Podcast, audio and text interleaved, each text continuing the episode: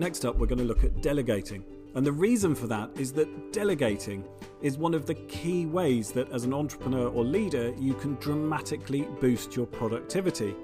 But it's also one of the key areas that lots of entrepreneurs and leaders fall down in. And it prevents them from achieving everything they're truly capable of. Now, one of the reasons that entrepreneurs and leaders can really struggle to delegate is a belief that they can multitask, when in fact, actually, studies show that they really can't. In fact, those studies have shown that as little as 2% of people are actually genuinely able to multitask. And the same research has shown that multitasking, when you don't know how to do it, can actually reduce your productivity by as much as 40%, which is obviously a pretty big problem as an entrepreneur or leader. Part of the reason for this is what we're actually doing when we're multitasking is we're switching our focus between tasks. And this has this terrible effect of making us feel like we're doing more, but we're actually doing less. And we're losing time because we're constantly having to adjust and refocus on different tasks. Now, what's the answer if the truth is you can't multitask? Well, one answer is to delegate those things you would be doing when you're trying to multitask. Offload some of that stuff on your to do list so that you're able to focus on the things that really matter. Well, let's look at why that might be very important for your productivity. Well, in 2014, Gallup studied the entrepreneurial talent of 143 CEOs included on the Inc. 500 list, which is an annual ranking of America's fastest growing private companies. Now, collectively, the 2014 Inc. 500 CEOs experienced a growth rate on average of 1,828% in their businesses and between them created inc- an incredible 46,000 jobs. But what's really intriguing to me, though, is the difference in business performing between the Inc. 500 CEOs with high delegator talent versus those with less of this particular talent. Now, this really piqued my interest, and when I looked into it further, I discovered that of the 143 Inc. 500 CEOs that they surveyed, those with a high delegator talent posted an average three year growth rate in their business of 1,751%. Now, that is a huge 112 percentage points greater than those CEOs with limited or low levels of the delegator talent. CEOs with high delegated talent also generated 33% greater revenue in 2013 than those with low or limited levels of the talent. And to put that into figures, that's $8 million versus $6 million, respectively.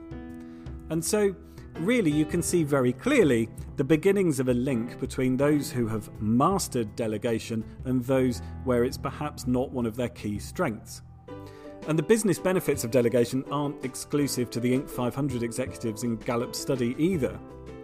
When Gallup studied 1,446 employer entrepreneurs in the US in 2014, 33% of those with high delegator talent said they plan to significantly grow their business, compared to just 21% of the entrepreneurs with low or limited delegator talent.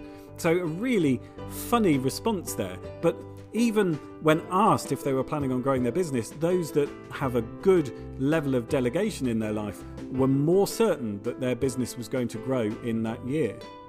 And it doesn't stop there. 20% of employer entrepreneurs with high delegator talent said they plan to increase their employee base by 5% or more, versus 14% of entrepreneurs with a limited or lower delegator talent.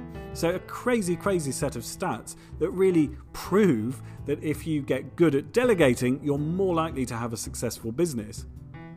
So, the question is how can you start doing it more?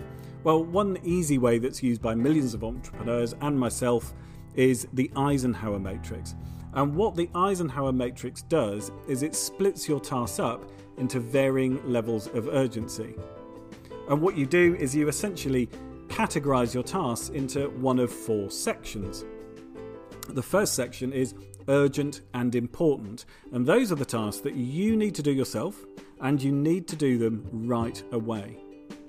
The second section is important but not urgent, Now, those are tasks that you're probably going to need to do yourself, but you don't need to do them today, so you can safely schedule them for later. The third section is urgent but not important. Now, these tasks are the ones that you should delegate or outsource to someone else. They're urgent, so they have to be done, but they're not important, so you shouldn't tie up your time doing them.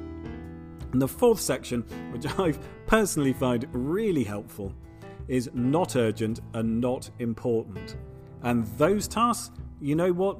You don't really need to do them at all. You don't need to delegate them. The world is not going to stop if you just park them somewhere and don't look at them. And you may be surprised if you go through your to do list with the Eisenhower matrix in mind, how many tasks make it into that last section. But the really cool thing about the Eisenhower matrix is that third section, the urgent but not important, essentially gives you a really clear list of the things that you should be delegating to someone else. And if you go through your to do list and you put them into these four sections, you're able to see much quicker what you should be working on and what you should be prioritizing and what you should be delegating. And once you start using the matrix regularly, I recommend using it at least once a week, you'll find that you can really see very easily what you should offload to someone else, and it will fuel your delegation.